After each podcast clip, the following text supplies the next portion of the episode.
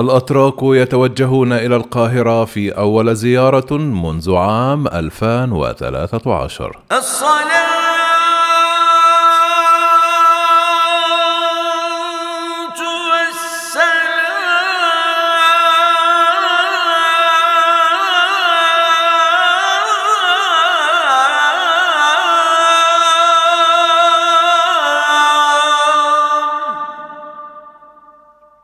أكدت وسائل إعلامية تركية اليوم الاثنين أن وفدا دبلوماسيا تركيا.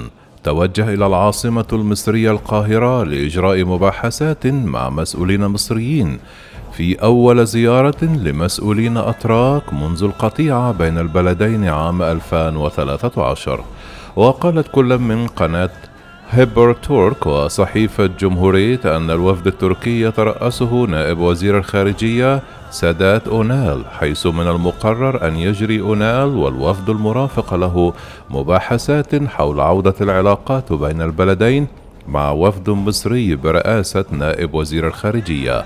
وكانت وكالة رويترز نقلت الاثنين عن مستشار الرئيس التركي إبراهيم كالن تأكيده أن وفدا تركيا سيزور القاهرة الأسبوع المقبل مشيرا إلى أن المحادثات التي ستجري بين البلدين يمكن أن تسفر عن تعاون متجدد وتساعد في الجهود المبذولة لإنهاء الحرب في ليبيا.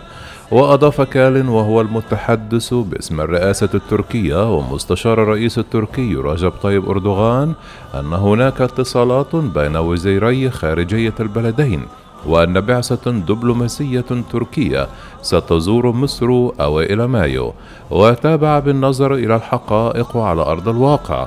أعتقد أن من مصلحة البلدين والمنطقة تطبيع العلاقات مع مصر. وأشار إلى أن التقارب مع مصر سيساعد بالتأكيد الوضع الأمني في ليبيا مضيفا نعي تماما أن لمصر حدودا طويلة مع ليبيا وقد يشكل ذلك في بعض الأحيان تهديدا أمنيا.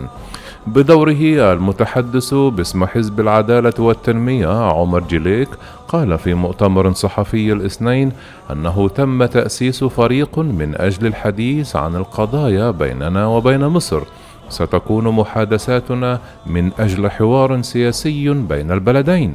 ومن أجل مسألة البحر المتوسط نحاول إيجاد آليات جديدة للحديث عن القضايا بيننا وبين مصر.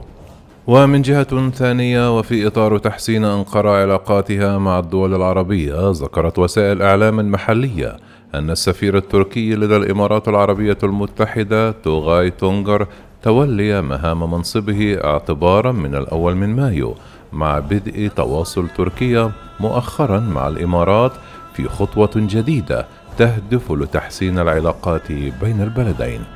وأجرى وزير الخارجية التركي مولود أغلو مكالمة هاتفية مع نظيره الإماراتي عبد الله بن زايد في الثاني والعشرون من إبريل الفائت لتبادل رسائل التهنئة بشهر رمضان المبارك وفقا لوزارة الخارجية التركية.